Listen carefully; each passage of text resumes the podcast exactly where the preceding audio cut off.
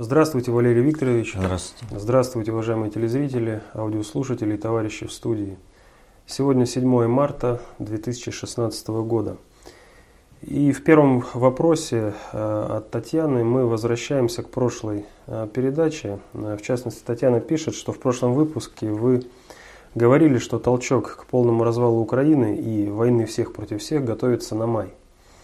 Для этого насыщается оружием регионы Украины. Кроме того, сейчас в СМИ проходит информация, что из украинских тюрем выпустят несколько тысяч заключенных. Неужели Украину уже не спасти? Нет, совсем не так. Дело в том, что, как говорится, человек предполагает, а Бог располагает. И э, планы одних вовсе не значит, что они будут реализованы, а потому что другие э, скажут, ну что ж, теперь уже ничего не спасти, теперь уже делать не надо ничего, э, и сдадутся. Дело в том, что политика – это искусство возможного.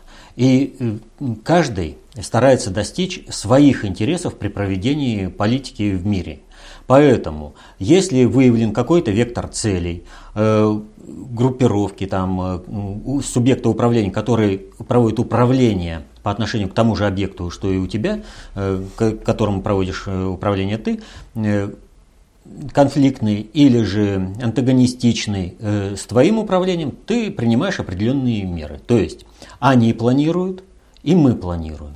И вот чьи планы как будут реализованы. Что конкретно по маю, то здесь ситуация такая. Соединенным Штатам война на Украине нужна в любом случае. То есть вот вообще в любом, что бы и как бы вот ни происходило. И они готовы были бы развязать эту войну сейчас. Но они понимают, что сейчас в результате проведения политики России, в результате э, формирования Минского процесса развязать войну на Украине не получается. Но чем дальше идет Минский процесс, тем больше идет институализация Донецкой и Луганской республики. А эти республики уже являются полноценными, э, легитимными правоприемниками общей государственности Украины. Ну и, естественно, э, в Соединенных Штатах, в Европе прекрасно понимают, что если э, планы Соединенных Штатов по войне не получатся, то тогда правоприемником э, государственности на Украине станут Донецкая и Луганская республики. А это против интересов Соединенных Штатов и Европы. Европе нужна Украина разделенная, с сохранением бандеровского питомника и с будущей возможностью войны против России. В этом отношении и у Соединенных Штатов, и у Европы совпадают. Если нельзя развязать войну сейчас, то нужно какой-то подготовительный период для того, чтобы за этот подготовительный период ликвидировать саму возможность институализации государственной Донецкой и Луганской республики как, как правоприемников общегосударственной власти э, на Украине. Поэтому они бы и хотели развала сейчас в результате правительственного кризиса – но главная цель – не допустить, чтобы на Украине был порядок и на Украине э, было единое целостное государство. Поэтому Соединенные Штаты с Европой объединяются. Европа же не поддерживает Соединенные Штаты в планах э, развязывания войны. Значит, у Соединенных Штатов не остается никакого варианта и у страновой, и у глобальной элиты, как э, ликвидировать элемент, который им очень сильно угрожает. То есть государственность Луганской и Донецкой республики.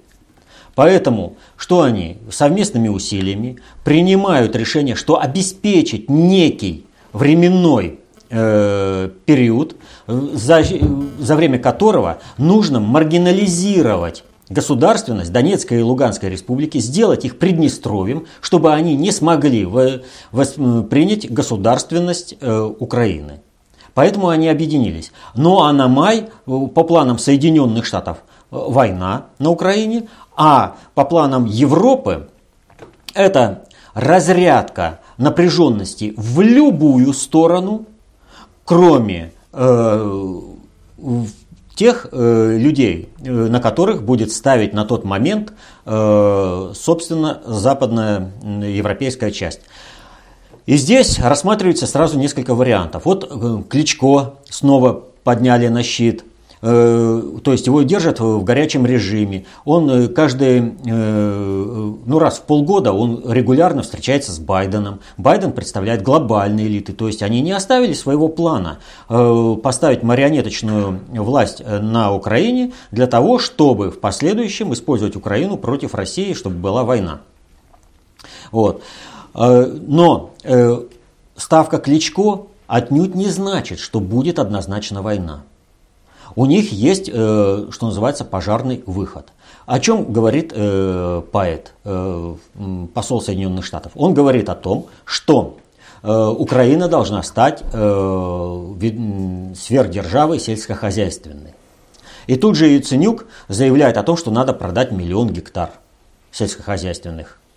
Вот. То есть о чем идет речь? Если война не удастся, нужно перехватить собственность у Украины – и эта собственность должна быть зарубежной. А ее эксплу эксплуатацию должны обеспечить оккупационные э, миротворческие, так сказать, войска. И этими войсками, в принципе, могут быть как армия Соединенных Штатов, так и армия Европы. Но армия Европы там вообще проблемно. Но, тем не менее, представительский э, контингент они все равно найдут. И под это дело начинается другой процесс – вот когда Соединенные Штаты планировали свои базы в Крыму, у них ВМС США давала государственный заказ э, на ремонт школ э, в Крыму. Что сейчас делает ВМС США? Сейчас она озаботилась ремонтом школ на Львовщине, на Западной Украине. Пока что вот, э, э, в Львовской области они школы хотят ремонтировать.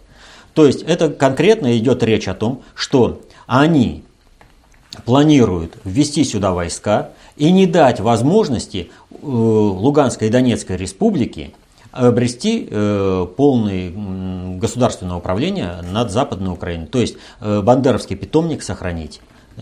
Поэтому говорить о том, что будет однозначно война, это ну, Сразу можно тогда сказать, ну а что мы сделаем? Вот они уже запланировали. Вот беда всех наших патриотов в том, что они отвергают активную позицию, собственную активную позицию, а оставляют на себя только реагирование на политику, которую осуществляют извне.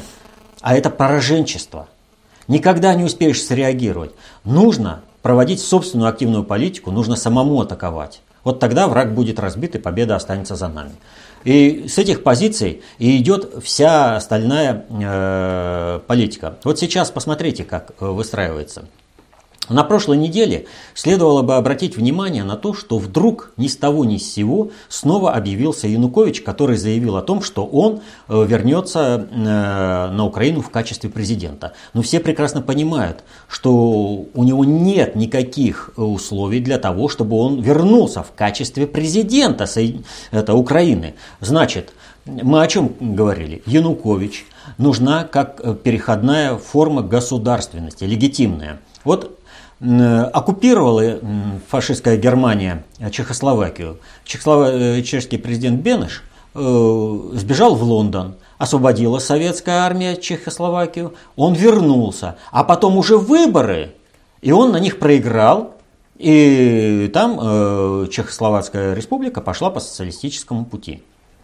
Вот. И это не в результате того, что Э, была там, скажем, советская оккупация. Почему-то советская оккупация не обеспечила такого социалистического следования ни в, Австро... в Австрии, ни в Финляндии. Вот. А здесь в большей степени э, нужно благодарить то, что Чехословакия выбрала э, такой вот путь социалистический, нужно благодарить самого Бенеша. Я уже говорил про депортацию немцев. Просто Чехия и Словакия, они не увидели разницы между э, гитлеровским фашизмом и вернувшимся им на смену э, демократическим правительством Бенеша. И, естественно, они отвергли на выборах э, этот путь, и они выбрали путь, который принес им свободу от фашизма, то есть советский путь развития, социалистический. Поэтому э, социалистический выбор – это полностью дело рук э, Бенеша и его товарищей. А, так вот, э, я к чему это говорю? Э, Янукович – это всего лишь э, человек для, для, одной, так скажем, для одного заседания Рады, когда он делегирует определенные полномочия по формированию новой государственности Украины э, новому э, какому-то органу. И таким единственным легитимным органом является не Комитет спасения Украины, который там организовали э, беженцы, так скажем, политические с Украины, а именно Луганская и Донецкая республики. Именно поэтому и принимаются э, все усилия, чтобы свести на уровень Приднестровья, маргинализировать государственность этих э, республик. Тогда э, возникнет возможность у Комитета спасения Украины быть правоприемником государственности. Но это у них не получается. Но в данной ситуации я о чем хочу сказать. Э, мы же говорим, насколько вероятна война и насколько можно ее избежать. Произошло еще одно событие, а именно встреча нормандской четверки. Она проходила меньше часа и запомнилась она прежде всего тем, что главу МИДа Украины Климкина поставили рядом с Сергеем э, Викторовичем Лавровым, главой МИД России.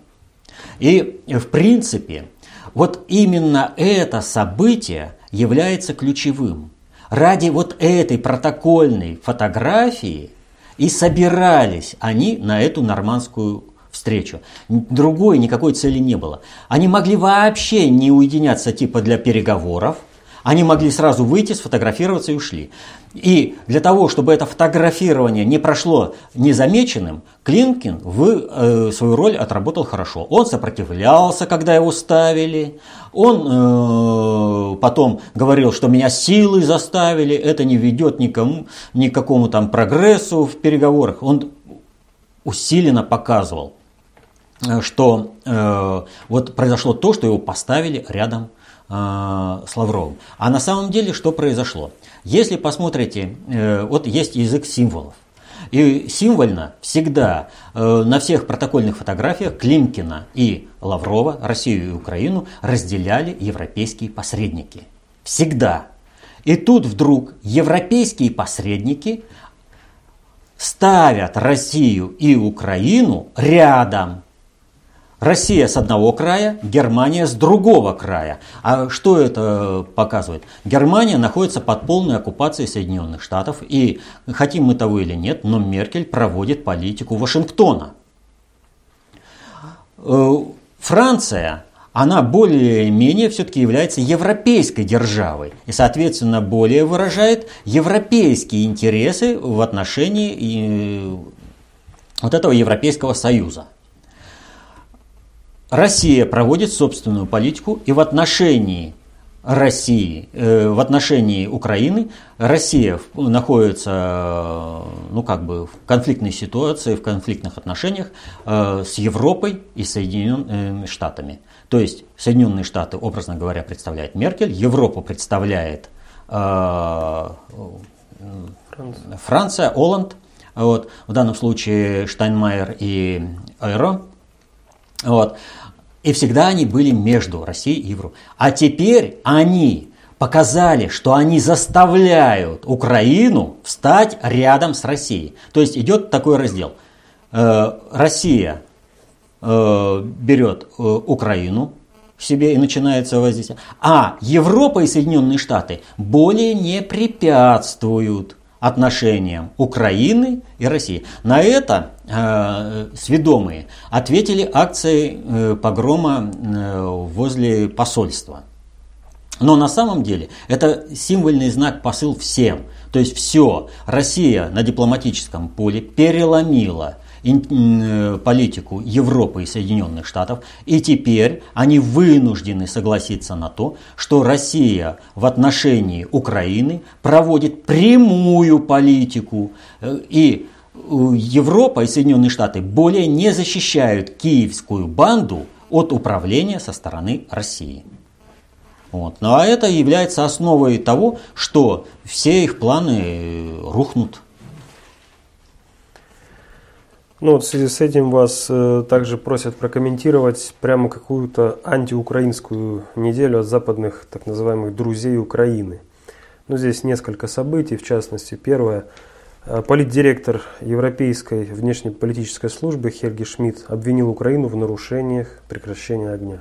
Да, здесь много чего. Вот события недели, они все вот в, эту, в этом русле. Все, что касается Украины. МВФ заявляет, что следующий транш только тогда, когда они будут платить э, по долгу, э, который, по евробандам, которые выкупила Россия на 3 миллиарда. И со всех сторон их загоняют в это русло. Просто показывают, вот у вас есть отношения с Россией, вы нарушаете э, какие-то там минские договоренности, вообще э, любые договоренности, и больше мы вас не прикрываем. Мы прямо показываем, что вы теперь несете за это ответственность. Теперь Соединенные Штаты требуют от Украины соблюдения минских договоренностей. Раньше они такого не требовали, такое требовали от России, но Россия не участник минских договоренностей, а гарант, так же как и Европа. Это разница большая. Один, среди нормандской четверки только один участник минских договоренностей, от которого можно требовать соблюдения этих минских договоренностей. Это Украина,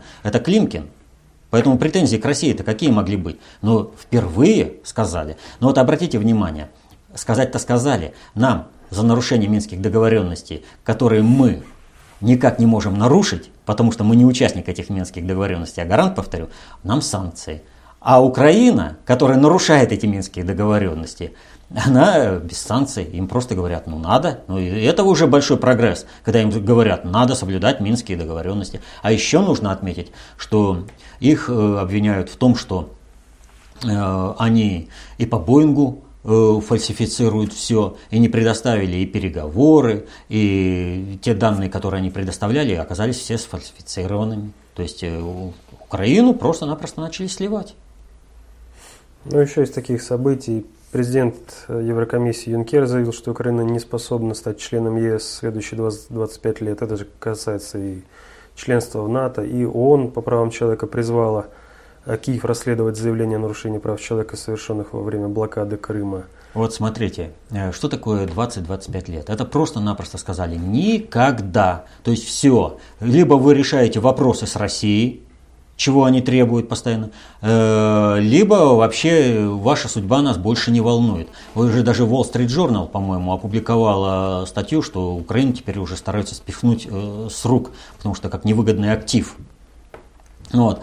И э, им просто вот то, что произошло на фотографировании, их заставляют двигаться к России и решать проблемы с Россией, интеграция с Россией. То есть с нами интеграции не будет, мы вас будем грабить. Вот вы ассоциацию подписали, это основа для того, чтобы мы могли вас грабить. И мы вас грабим. Но никакого членства не будет. Вы хотите в какой-то степени жить, но у вас один выход с Россией.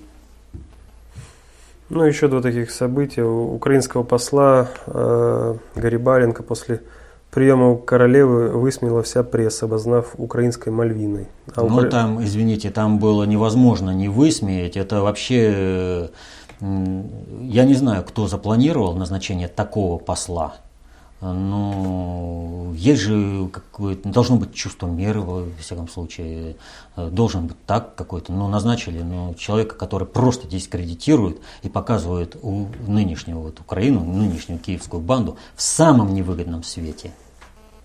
Вот. Так что здесь, э, так скажем, обратное движение со стороны киевской банды. То есть им сказали, как э, рушить свои отношения с Европой. Ну вот они и рушат. Они показывают, что у них не посол, а клоун.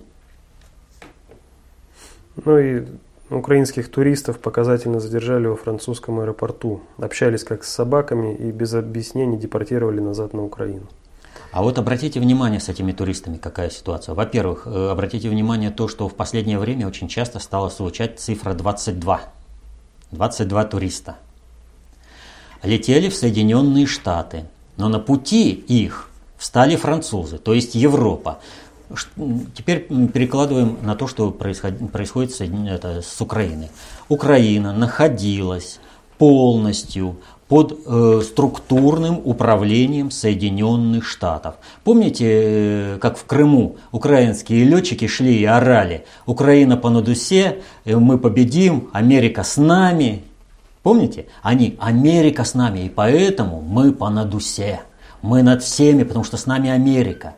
Мы к Америке стремимся, мы все ради Америки, мы для Америки. И вот летит группа в 22 человека – Соединенные Штаты, во Франции их останавливают и заворачивают назад. То есть 22, 22 жреца Иерофанта, глобальное управление, другое это, э, встало над, над государственным управлением и показывает путь Украины к Соединенным Штатам, управление со стороны Соединенных Штатов закрыто. Как бы они ни обращались к Соединенным Штатам, ничего же не получилось. Просто ничего. Если вас принимающая сторона Соединенные Штаты, ну тогда за, пусть они за вас и вписываются что а, да, мы действительно дали вам визы, да, там все, ну, ну их же обратно на Украину отправили. А кто отправил? Европа. Теперь со стороны Запада управлением по отношению к Украине занимается не Соединенные Штаты, а Европа. И весь вопрос только в том, э, с какой меры издержек и как э, длительно по времени Европа будет брать на себя механизмы управления Украиной. И вот механизм э, вот этого затягивания э, управленческого вот этого правительственного кризиса на Украине до мая, это вот как раз та самая договоренность между Соединенными Штатами и Европы по передаче управления Украиной от Соединенных Штатов к Европе. Но, повторю, любая власть, а что касается Украины, на Украине Э, на всей оставшейся вне юрисдикции э, Донецкой и Луганской республики на Украине стоит одна простая задача. У любой власти, вот нынешняя власть, она неэффективна и не может эффективно решить проблему своей собственной устойчивости за счет обрезания бандеровской вот этой банды э, которая гуляет по принципу гуляй поле на Украине. Любое государственное управление, пришедшее на управление Украиной, будет вынуждена заниматься именно этим вопросом. То есть там будет еще жарко. То есть они думают, что война, которая на Донбассе, она минует Украину основную, ничего не получится. Банды будут уничтожать по всей Украине, а соответственно бои будут э, по всей Украине. И если думают, что придет Европа, и она будет, э, э, как скажем, э, милостиво относиться к бандеровцам, то они ошибаются.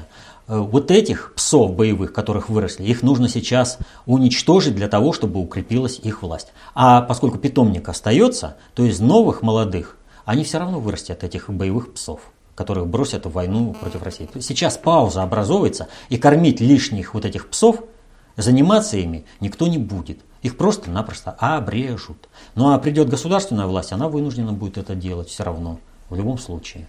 Поэтому вопрос о государственном устройстве стоит Украины. То есть как, чтобы вот этот бандитский беспредел и война а, с континентальной вот этой Украины, с оставшихся внутренних областей, не перекинулась уже на встающие на ноги Луганскую и Донецкую республики, чтобы она не пришла туда, чтобы снова не начали воевать, чтобы это был э, островок безопасности. Это государственное устройство, это новая конституция Украины, это новое управление Украины вообще. К другому вопросу э, пришло несколько сообщений, э, посвященных э, ток-шоу Соловьеву «Поединок» на канале «Россия-1».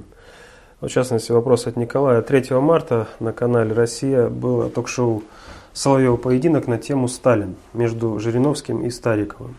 Всю передачу Жириновский обливал грязью Сталина и его эпоху. Скажите, пожалуйста, ваше мнение про этот выпуск передачи и с какой целью это было организовано?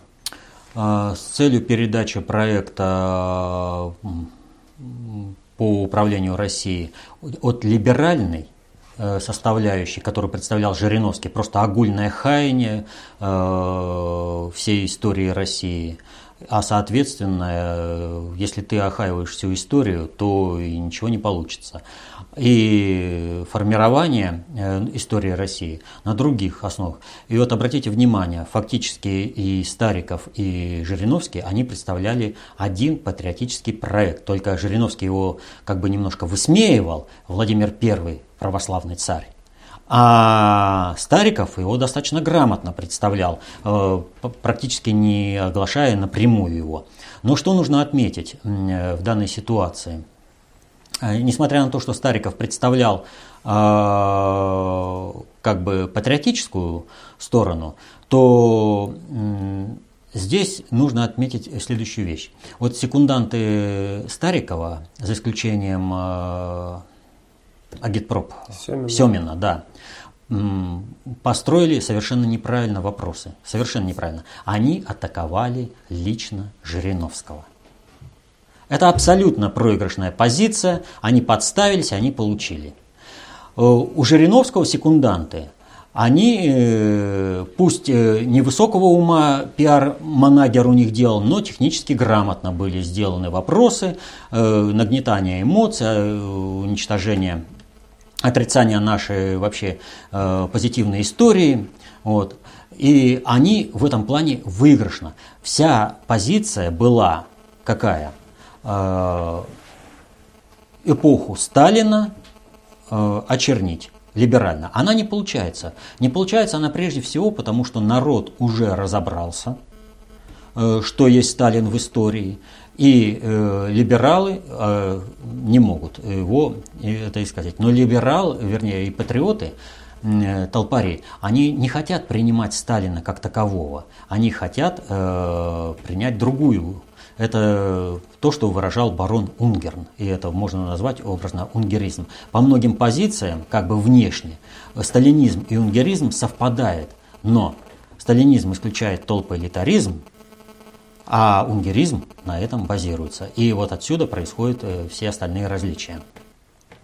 Поэтому что здесь можно сказать?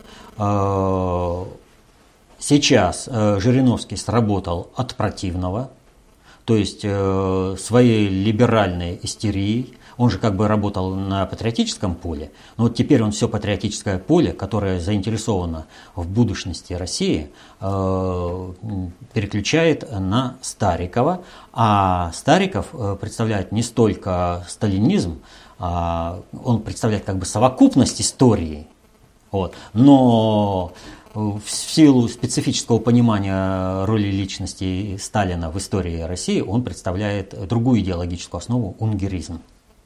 Вот. И это под новый православный, так скажем, проект. То есть Путина хотят... Э, вот э, Стариков, он вообще, как бы, я не знаю, э, человек, который написал э, книги, которые по крупному являются правильными, о том, как была разрушена Российская империя, как была проведена революция и как э, была осуществлена гражданская война, купился в чисто гапоновский проект «Антимайдан», и в нем активно участвует, ну, я не знаю здесь, э, как вот это вот сейчас расценить, насколько Стариков э, прочувствовал то, что он написал. Вот. Э, и тогда возникает вообще вопрос, я так вопрос не ставлю, но тем не менее, раз он возник, а сам ли Стариков написал эти книги? Ну, ну как автор вот этих книг мог купиться в, в Гапоновский проект «Антимайдан»? А антимайдан э, фактически проект по свержению Путина, совершению государственного переворота и установления якобы патриотической э, э, диктатуры. На этот же проект работает и Стрелков and Company с его комитетом 25 января. Там. Вот. Так что не получилось Путина, э, уничтожить, э, Путина свалить и уничтожить Россию со стороны либералов, теперь это, это организовывается со стороны Э, э, патриотизма. Но есть маленькая особенность. А вот э, раньше у РПЦ по большому счету не было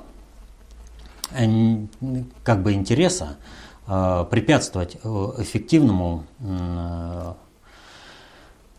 противодействию заговора со стороны патриотических, так сказать, сил по свержению Путина. А теперь такой есть. Дело в том, что РПЦ претендует, в общем-то, на представление христианства в мире. И сейчас такой, э, такая возможность есть. Вот э, Западная Европа, она столкнулась с чем? Э, в рамках проекта э, создания Европейского исламского халифата была произведена акция по дискредитации католической церкви. И католическая церковь, она, в общем-то, сейчас не может являться стабилизирующей силой для Европы, а это необходимо. То есть проект э, глобализации э, исламского халифата европейского откладывается на какое-то время, замедляется, э, в смысле его реализации, нужно стабилизировать систему, чтобы не рухнуло все. А кто будет стабилизировать? И вот здесь может оказать э, большую помощь э, именно Русская Православная Церковь через Россию, мощную Россию, которая может эффективно решать эти задачи. То есть тот имидж России, который создал в мире Путин, он играет на э, то, чтобы РПЦ выходила на международную арену. И вот когда говорят там, что м, патриарх там совершил какое-то предательства, вот, ничего подобного. В данной ситуации для Запада спасение именно в Русской Православной Церкви. И членов э, будет, э, в Русскую Православную Церковь, верующих, будут брать за счет прозелитизма в Европе. Это вообще большой успех для РПЦ и вот эта встреча с патриархом. Но, опять же, все замкнуто на то, что если Путин останется во главе государства и сможет дальше эффективно решать задачи глобального управления, которые на него замкнуты. В случае, если Путин уходит, то тогда э, у Запада нет никакого интереса сотрудничать с, с РПЦ. То есть РПЦ может выйти на международную арену только тогда, когда получит инструментарий э, Римской католической церкви. Если же РПЦ работает на свержение Путина, то тогда у Запада, а какая нам разница? Вы не понимаете, вы рушите лодку, в которой мы все плывем. Сейчас нужно э, стабилизировать, мы вам под это дело даем. Мы использовать авторитет России для того, чтобы спасти положение в мире. Мир стоит на грани глобальной экологической, экономической, военно-политической катастрофы. Все эти вопросы эффективно решает Путин. Больше никто не решает. Ну, кого уж только не попробовали, кого только не прозондировали. Никто не понимает эти вопросы в той глубине, в которой понимает Путин и не может решить их так. Поэтому под эту задачу под поддержание путинского управления. Почему глобальщики на это дело пошли? Да чтобы Путин не выстраивал собственное управление, а пользовался инструментарием глобального управления. То есть они хотят, чтобы Путин решил за них задачи стабилизации мира, но при этом не дать возможности Путину построить русское концептуальное управление. Под это русская православная церковь получает очень мощный ресурс э, во все продвижение в мире и установление э, фактически вот, ну, своего управления вот, христианского во всем христианском мире. Вот такая ситуация складывается. Если РПЦ начинает поддерживать установление э, всяких православных царей, всяких вот этих заговоров, что Путин там все слил, ну, РПЦ ничего не получив и ничего не получит. А вот если будет сотрудничать с Путиным, РПЦ очень хорошее будущее. На ту перспективу, которая сейчас просматривается.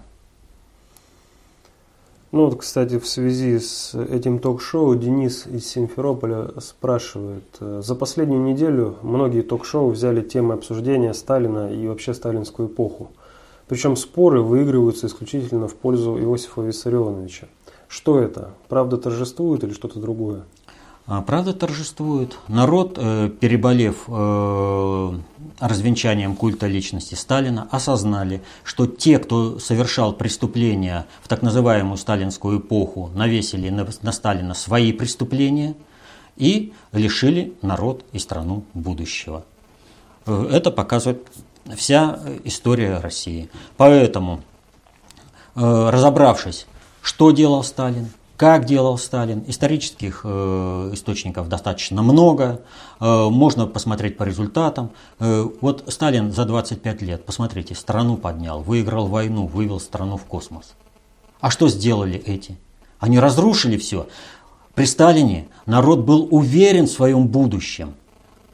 А эти привели к тому, что даже элита сейчас не уверена в своем будущем. Потому что сейчас они э, коллекционеры фантиков, а завтра у них даже этих фантиков не будет. Почему они э, так ненавидят все либералы Сталина? Потому что Сталин создал социальные лифты. Когда он э, продвигал вот то, о чем Кургинян постоянно кричит, меритократия по заслугам. То есть справился с должностью с этой, да, двигайся дальше – Справился, двигайся дальше. И здесь не играл э, э роль э, возраст, а играла функциональная профпригодность. Способен справляться, двигаешься. Не способен, все, вплоть до понижения. Если ты заявился, что ты способен справиться, и с этим делом не справился, и подставил всю страну, Ну так извини, за это отвечать. А что сделал Хрущев? Он снял ответственность э, с управления за качество его управления. А Сталин это управление держал. То есть сказал, вот назвался груздем, так полезай в кузов, все, э, взялся за гуш, не говори, что не дюш. Тебя никто не тянет. Не хочешь быть директором завода, не ходи, тебя не заставляют. Но если ты стал директором завода и не справился с управлением, так будь добр ответить. Ты подставил всю страну. От тебя идет э, сплошной негатив и разрушение. И многие искупали свою вину, в том числе работая э, в лагерях. Следующий вопрос от Марса СС. В связи э, с вашим выступлением на канале News Front видео под заголовком «Перемирие в Сирии. Полнейшая победа в России». Угу. Вот он спрашивает, Валерий Викторович, а вы различаете понятие перемирия и мир на условиях победителя? Какая это победа? Если бы постреляли еще с недельку, было бы то же самое, но с Алеппо. Как и на Донбассе в сентябре 2014 года. Опоздай Минск на три э, дня, э, все то же самое, но с Мариуполем. Сколько можно мозги пиплу полоскать? Ну, Э, в данном случае можно было бы сказать, а вы различаете управление на шестом приоритете и на третьем хотя бы? Вот когда будете различать, то тогда вы сможете отличить, в чем победа при перемирии и в чем поражение при заключении победного мира. Когда э, мир может э, выражаться во фразе «пиррова победа», то есть победил, но в результате чего ты все потерял. В данной же ситуации, в данной ситуации Россия, заключив э, перемирие, выиграла по всем составляющим этого вопроса. Можно перечислять огромное количество э, составляющих глобальной политики, но э, мы немножко посмотрим, э, что происходит э, в Турции э, и связанные с этими вопросами. То есть э, Турция планировала наземную операцию. Заключение перемирия э, ведет к тому, что Турция провести эту наземную операцию не может легально. Она становится сразу агрессором со всеми вытекающими отсюда последствиями. Турции надо э, из этого дела выходить. У Турции, почему она планировала? У Турции очень много внутренних проблем, которые она пыталась э, решить за счет наличия внешнего врага и за счет построения новой государственности, которая э, бы решила эту проблему. То есть, а вы считали, что я действую неправильно, да? А теперь смотрите, как я все это сделал.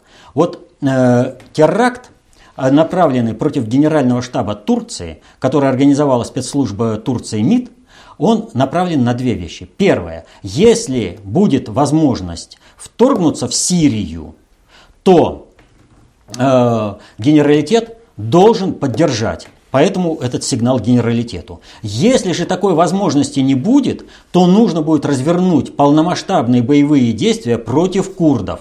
И генералитет должен это будет делать. То есть это был, в общем-то, посла... Э, было в общем-то, послание генералитету.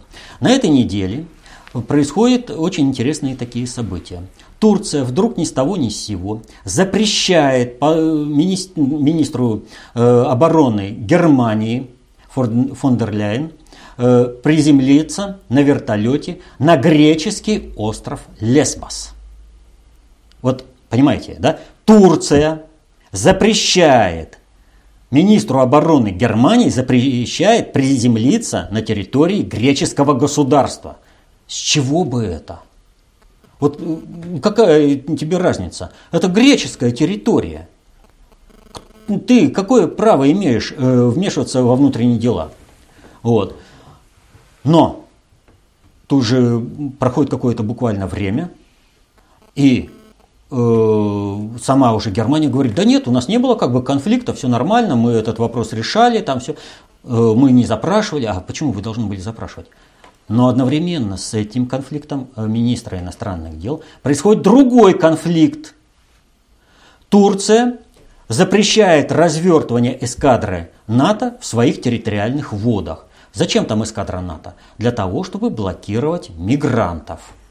С чего бы это Турции вдруг ни с того ни с сего запрещать э, развертывание эскадры НАТО, своих союзников в своих территориальных водах, которые помогают э, Турции решить э, проблему мигрантов. Ведь Турция же официально решает проблему мигрантов, да и фон дер тоже летела по мигрантам. Лесбос – это одна из крупнейших перевалочных баз мигрантов.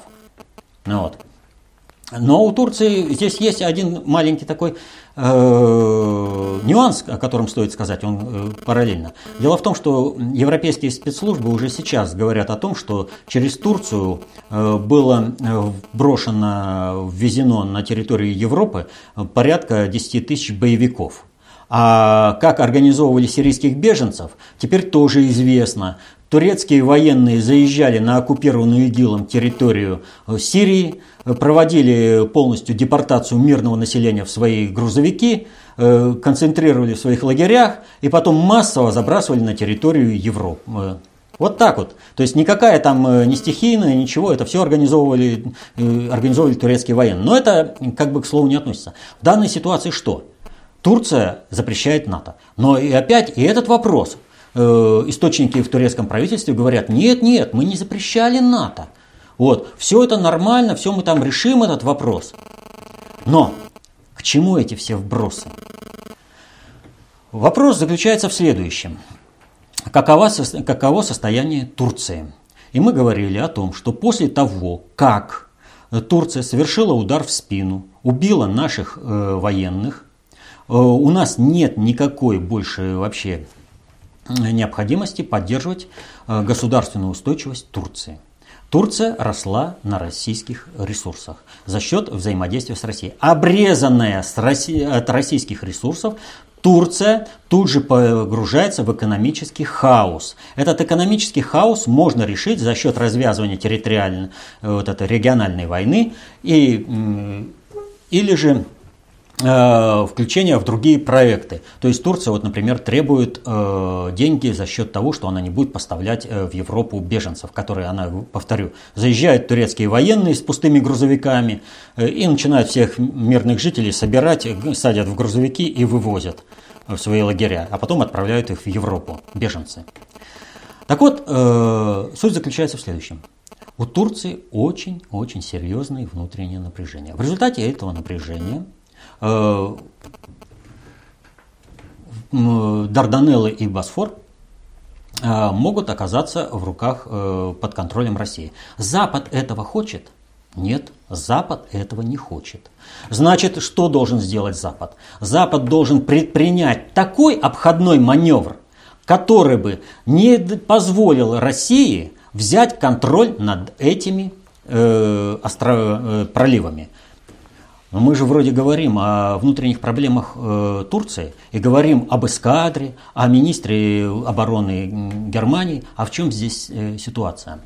Дело в том, что под э, неоосманский проект, под э, Турцию а-ля Третий Рейх – Эрдогану со стороны глобального управления было позволено очень сильно нанести очень сильный удар по турецкой армии. И турецкая армия, которая являлась стабилизирующим элементом на протяжении 100 лет э, существования новой Турции, то есть совершили государственный переворот и потом поправили, и снова все нормально. Вот. Она сейчас выполнить свою роль стабилизации не может. Это все прекрасно понимают. Но если турецкая армия э, получит поддержку от контингента НАТО, то она сможет осуществить государственный переворот в Турции. И это Эрдоган понял с, э, с кристальной ясностью. Именно это обстоятельство его и напрягло. Он понимает, присутствие НАТО здесь это означает государственный переворот в Турции, стабилизация Турции на новых условиях, недопущение развала Турции за счет слива Эрдогана и его компании. Он этого не хочет. Но внутренние-то противоречия э, Турции куда денешь? Вот э, задам такой классический, вернее, не классический вопрос, а вопрос, который э, напрягает любого аналитика, который там занимается, и он считает, что это вообще вопрос глупый. Э, а вопрос заключается в следующем. А сколько турков в процентном отношении ко всему населению живет в Стамбуле? Ну как? Ты чего? Википедию открой еще чего? А я э, скажу простую вещь. если кто не в курсе, то в 1492 году был издан э, указ Изабеллы Кастильской об изгнании евреев э, из Испании. Евреев изгнали, тех, которые отказались креститься, а остальные, те, которые крестились или продолжали соблюдать э, э, веру, иудейскую веру, это были мараны. И вот э, не было евреев аж до 1968 года, когда Франко отменил этот эдикт. И тут выясняется, что практически вся элита состоит из еврейской составляющей. То есть там сразу объявили те евреи, эти евреи и другие. Вот есть интересный фильм, э, «Страшный суд», по-моему, называется. Венгры сняли о событиях э, уже 1542, по-моему, года, э, там речь идет, э, в той же Испании. Вот, э, кто хочет, пусть посмотрит, потому что в этом плане он э, достаточно содержательный. Я к чему это говорю? А, почему столица Турции в Анкаре, а не в Стамбуле? Потому что турки в Анкаре. То, на чем базируется, базировалась основа Ататюрка. А ассирийское, греческое население, другие диаспоры, э, армян, их либо вырезали, либо изгоняли. Но был и другой вариант. Признать, что ты турок, и остаться на своей территории. У меня вопрос. Сколько турков живет в Стамбуле? То есть, вы что думаете, те э, люди, которые насильственно подверглись э, туркоизации, так скажем, э, они э, смирились с этим? Они не хранят свои родовые предания, они не хранят свои обиды по отношению к Турции. Это не только курдский вопрос. Это серьезно. Как только Турция будет э, покачнется, внутреннее устройство, э, тут же проявятся все, кто до этого были турками. И окажется, что это и греки, и ассирийцы, и армяне, и грузины.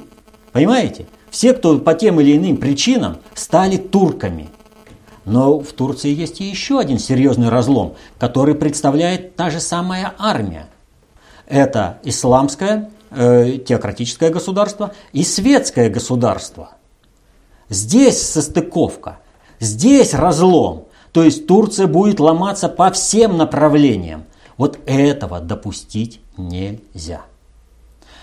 Эрдоган показал, что в спасении э, своей, э, своей власти он пойдет на все. И, видимо, что-то предложил. И для того, чтобы э, вот это у них ничего не получилось, вдруг Давут Аглу встречается, едет в Иран и встречается там э, с э, иранским руководством и решает очень многие вопросы. Какие это вопросы? А вопросы устойчивости государственности Турции. То есть Турцию начинают вписывать в проект не через разрушение Турции и включение в, иранскую, в иранский халифат, а через сохранение государственности Турции, но решает этот вопрос Давут Аглу.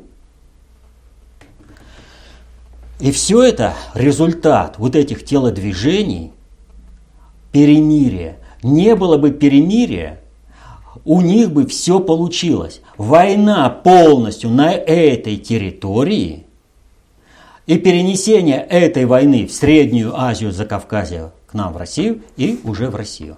Так вот, разобраться в этом можно только когда понимаешь приоритеты управления, как минимум приоритеты. А еще нужно виды социальной власти и полную функцию управления. И говорить о том, что Минск сорвал победное наступление, или сейчас перемирие сорвало уже Салепа, да? Ну, может говорить человек, который размышляет об управлении по принципу, а Дед Мороз придет и сделает – если посмотреть на ресурсную устойчивость того, что было э, перед Минском тогда, в 2014 году, вот, то мы увидим проблемы еще более серьезные, нежели чем э, здесь. Ведь о чем, в чем заключается победа? Победа в Сирии. Мы зашли, смешали все карты.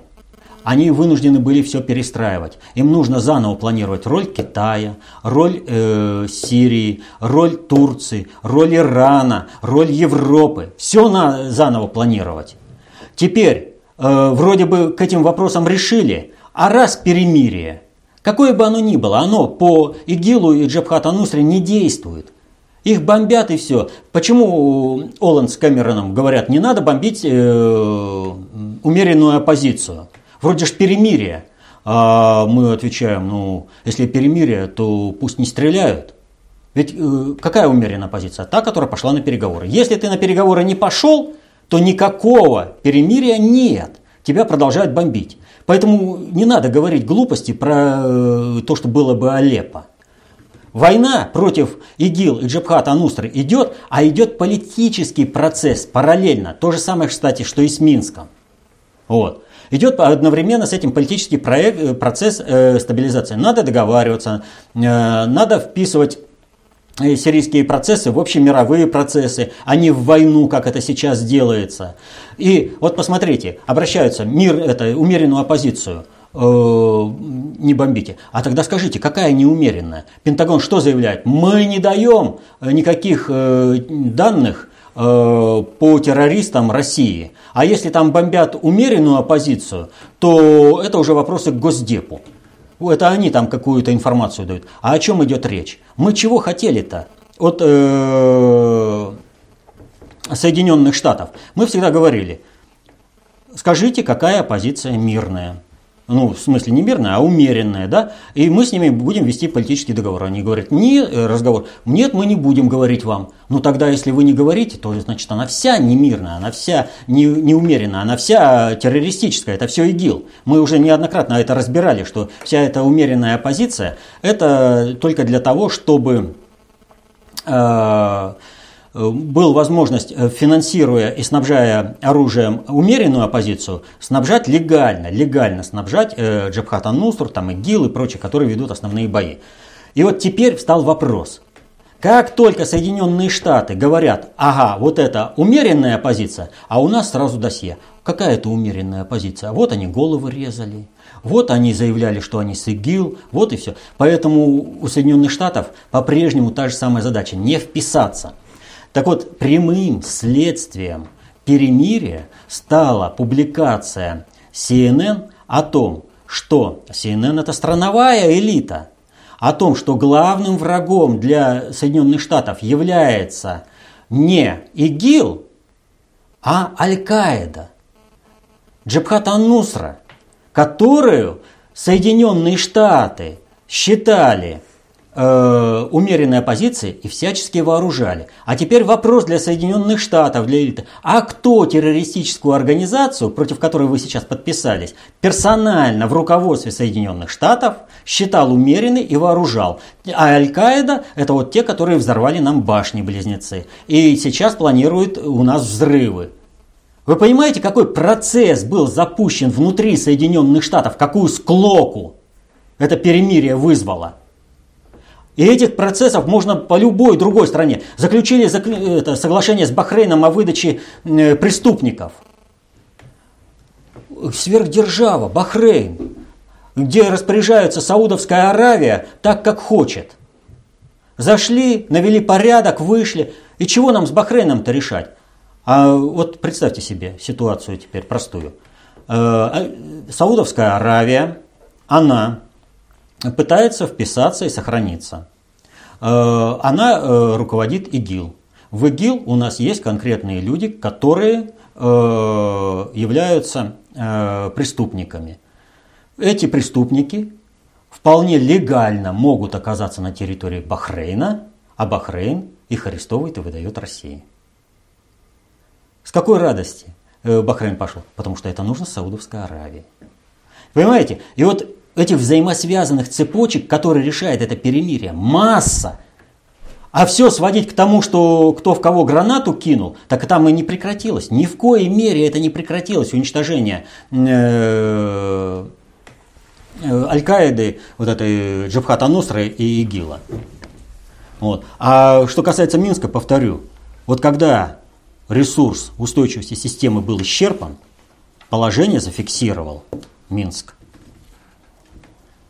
А если смотреть э, э, на мир ну, с дивана через телевизор и думать, а там вот все, вы знаете, э, как один говорит, вот сейчас наступление заглохнет, и они смогут провести перегруппировку, пополнить боезапас, там, э, людьми э, пополнить свой контингент. А у меня встречный вопрос, а что наступление ведут какие-то киборги железные?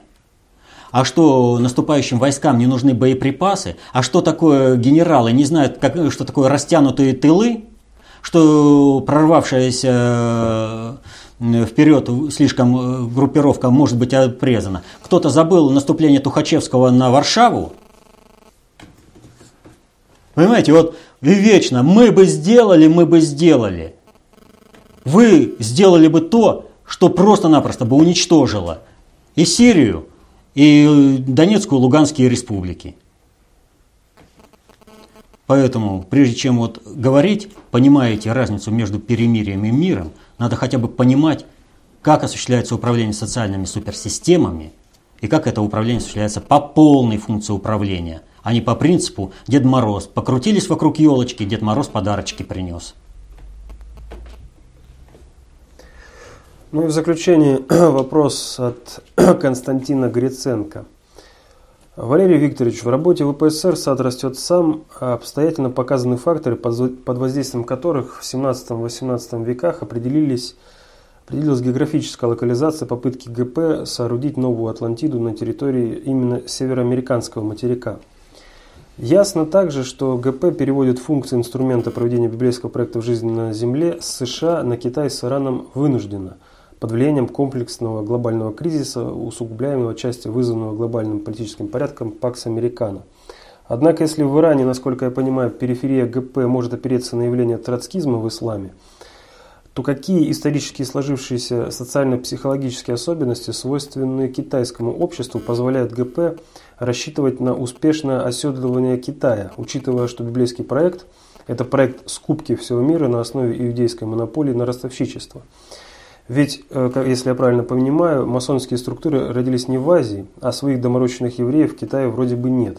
А внешнее влияние библейского проекта на культуру стран Юго-Восточной Азии по признанию ВПСР минимально, в отличие от других регионов планеты, во всяком случае, к началу 20 века. Ну, свои доморощенные евреи в Китае есть, это Кайфэни, так что не надо заблуждаться. Вот. А какие исторические причины? Здесь дело в том, что сейчас Китай во многом напоминает э, собой э, Соединенные Штаты э, где-то 18-19 века. Дело в том, что в Китае очень много народностей, разные культуры, разные языки, и формируется одна нация.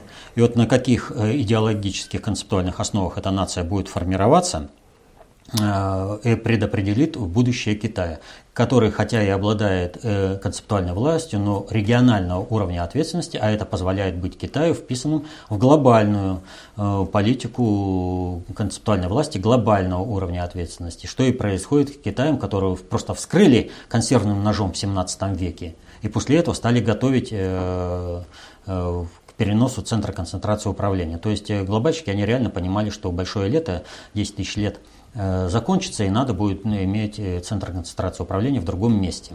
И поэтому они начали готовиться к Китаю. Что же касается э, перспективы сформирования новой китайской общности с заданными параметрами, то здесь очень много сработала политика одного ребенка.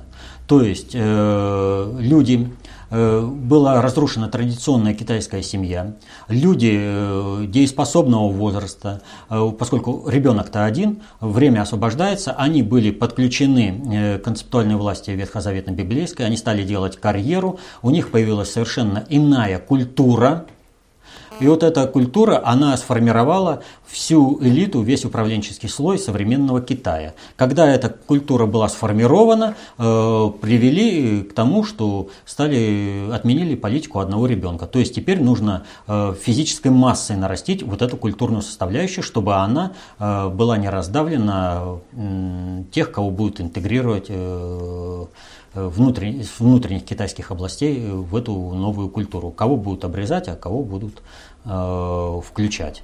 Так что у Китая все, что называется, здесь э, просматривается очень хорошо. Но опять же, вот упоминалась работа «Сад растет сам». Ну, посмотрите через призму «Сад растет сам» история Соединенных Штатов на э, историю Китая. Э, там вы найдете ну, очень много схожего по принципу формирования одного народа. Вот. Э, это что, последний вопрос? Да, последний вопрос. Вот мы всегда в вопросах э, сталкиваемся с одним – Э, нет понимания э, процессов управления. Нет, э, вот хочется какие-то простые решения, такие, знаете, чисто на уровне шестого приоритета. Ну, Мао Цзэдун, конечно, сказал, винтовка рождает власть. Но Толерант про это сказал, э, штыки всем хороши, э, на них можно прийти к власти, но, невозможно, но они плохи только тем, что на них невозможно усидеть. Вот. И вот попытки э, свести всю глобальную политику именно к военному противостоянию, это вот, ну, я, я не знаю, как, э, э, какой вот уровень понимания процессов управления. Ну вот э, мы говорили про Турцию, да, вот сейчас. И вот почему Эрдоган вот эти телодвижения э, увидел? И он оценил для себя опасными. Но хотя бы потому, что, например, Госдеп гражданам Соединенным Штатам рекомендовал в Турцию не ездить. Понимаете? Когда рекомендуют? Когда там намечаются определенные события.